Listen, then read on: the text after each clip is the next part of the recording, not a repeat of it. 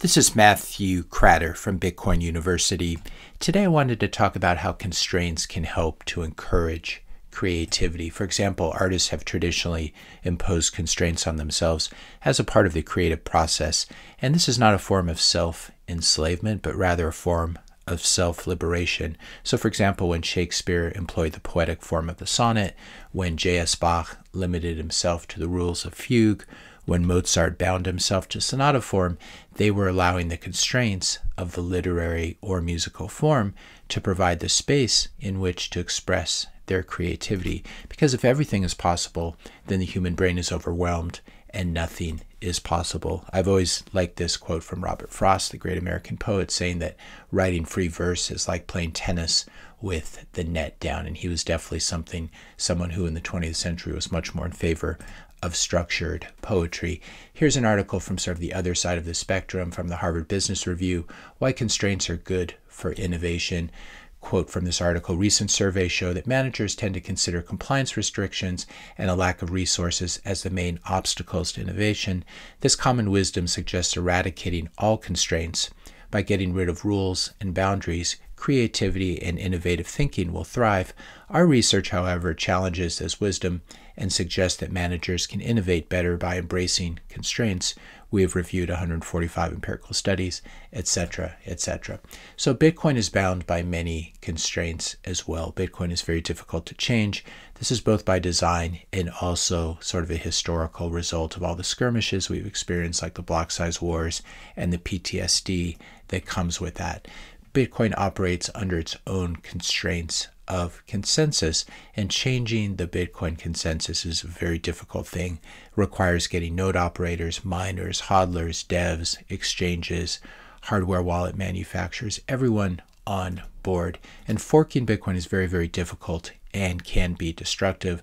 The analogy I always use is this basketball analogy. Anyone can fork off of the NBA and play their own form of basketball, but will anyone follow them? You can certainly play donkey basketball, but unless everyone moves over to that with you, you will remain a small minority. If you're enjoying this video so far, I just ask you to hit that subscribe button. That really helps this channel's reach. Hit the like button, leave a comment, question, suggestion for a future topic for a video. Also share this video with a friend or family member. Now, in Bitcoin and crypto in general, there's this perennial temptation to try to use soft forks or even hard forks to try to fix difficult problems like high on-chain fees, other scaling concerns, privacy concerns, etc.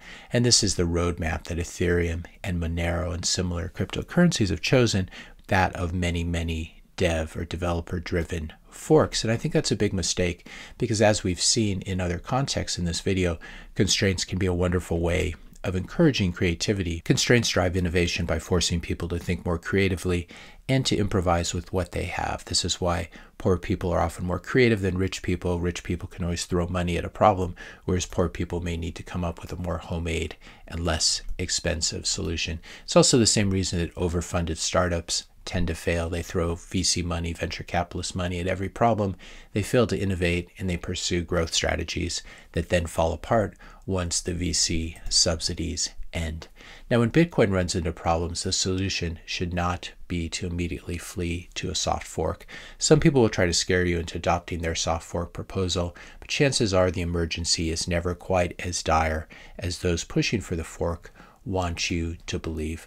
There could be another problem as well, and this is a lack of respect for existing constraints. I like the metaphor of Chesterton's fence. Chesterton, G.K. Chesterton, was a an English writer who had a big influence on C.S. Lewis, if you know that whole crowd. Chesterton's fence is a simple rule of thumb that suggests that you should never destroy a fence, change a rule, or do away with a tradition until you understand why it's there in the first place. The principle assumes that fences have a purpose, were carefully planned, cost time and money to erect. So if you see the analogy is if you see a fence somewhere in the forest, before you knock it down, you have to ask yourself why someone went to the trouble of building it there. So, for example, before pushing for the supposed liberation that comes with easy divorce, open marriages, polyamory, etc., I think that people should ask themselves why the traditional family structure has evolved to be what it is. Has it evolved to be what it is because our predecessors were just joyless Puritans, or have cultural institutions like marriage evolved and continue to exist for a strong cultural and Darwinian reason. Is it that dam that's holding back a wall of water? Is that dam really a stodgy old institution that needs to be challenged and destroyed? If you knock down the dam, you will find out. Traditional marriage provides this protection and necessary stability for the raising of children. This Chesterton's fence is there for a reason. So this would be an example, a cultural example of Chesterton's fence. And of course, you can tear down these traditional fences that exist, but then you shouldn't act surprised when things begin to fall apart and the center cannot hold. Chesterton's fence exists for Bitcoin as well. Bitcoin is not 5,000 years old, but perhaps Bitcoin does certain things for really good reasons. And here's an example of someone who showed a huge lack of respect for existing constraints. This was back in 2021 when Musk was trying to redesign Dogecoin to be a substitute for Bitcoin. This famous tweet ideally, Doge speeds up block time 10x, increases block size 10x, and drops fees 100x. Then it wins hands down. This betrays a remarkable, a remarkable lack of awareness of the trade offs that Bitcoin has made in order to remain decentralized, robust, and resistant to capture. And of course, Musk's proposals for Dogecoin just ended up getting a lot of people wrecked and did not create any real innovation. The thing is, large blocks, fast blocks are like LA freeways. No matter how many lanes you add, they will end up filling up with cars. I've always liked this tweet from Adam Back. It's genuinely surprising, but by all evidence, it appears very hard to significantly improve Bitcoin's fundamental design. Most trade offs improving aspects make other properties worse. By curious happenstance, Bitcoin exists in a narrow optima in the near infinite design space.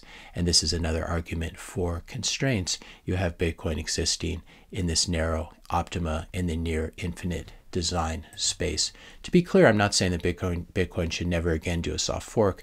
I'm not pushing for imminent ossification, but when making any fundamental changes to Bitcoin that might affect the incentives of the various groups involved, I think we need to embrace humility above everything else.